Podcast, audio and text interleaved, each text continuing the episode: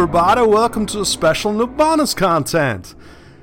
I don't, I don't know what that voice was. It wasn't Yuri. It was like that was like the wild and crazy guy's voice from Saturday Night Live. Anyway, hi. Uh, you've heard Jack and I talk about my history podcast. It's called Liquid History. Jack and I did a recording the other day, and it will do be go all complete live, all of it in on feed for show Monday is when that will happen. And but here's part of it. I do words good.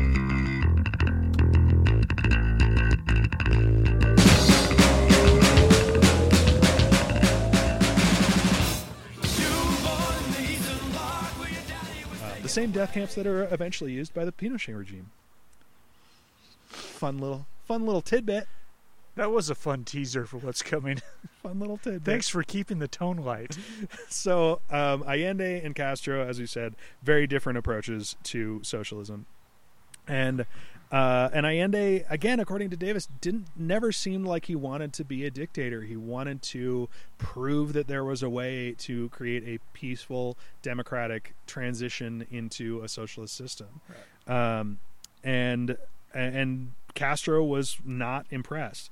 Castro left with the, there, there. There was a kind of a general feeling among Allende's party that Castro had stayed too long and talked too much, and probably influenced the more radical left more than Allende wanted him to. Because again, Allende wants to be a centrist or center left or whatever, um, and that Castro's presence had uh, charged up the really you know violent radical revolutionary left. yeah, well, I would say, I mean, I guess like Allende's maybe looking for like a political revolution, like he's looking to amend the Constitution, um, to make a more, you know, populist form of government. Yeah, Um, but he's he's trying to do it all via voting.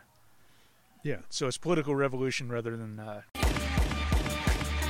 which is more Castro's Yeah. bag. yeah. Castro's all about gun revolution. Real Um, quick, which one of them lived into the 21st century? yeah, Yeah. Uh, yeah, and uh, and Allende's resistance to violence um, comes up Yeah. l- later, and like I said, it not that I'm trying to promote violence, No, me neither. but in this particular case, it does seem like Allende's resistance to violence kind of bit him in the ass, Yeah. or bit him in the skull with his own AK-47. Uh, spoilers again. Uh, so Davis contrasts two different speeches given by Allende. Uh, one given by Allende in May of 1971, uh, where he basically lays out the democratic, nonviolent, non-revolutionary road that he calls the the Via Chileno, um, and Castro's speech at the end of his visit at the end of 1971, uh, where Castro basically berates the entire nation of Chile for not being more radical. Talks about the fact that he's been pro. He complains about the fact that he's been protested uh, during his visit, which fuck snowflake, uh, and says that he returns to Havana even more hardened, radical, and revolutionary. Um, so at this point, like I said, uh, it, it very this is kind of the point in, in reading that it really started to seem like Allende was was fucked. It was it's really uh, damned if you're do damned if you don't situation. Um, so you know he ar- obviously already has the the the full committed hatred of capitalism and the United States aimed at him, and there's this slowly bubbling uh, revolutionary left that's starting to resent him for not being revolutionary enough. And even though the major arc, the kind of general consensus within the military had been to adhere to the Schneider Doctrine after Schneider was assassinated, there are still revolutionary elements uh, within the the uh, the military who are totally down with seizing power. Are you saying he's failing to resolve the contradictions with Yeah. social democracy? Yeah, Is that what you're saying? yeah, Interesting. yeah. He's not getting there. Interesting.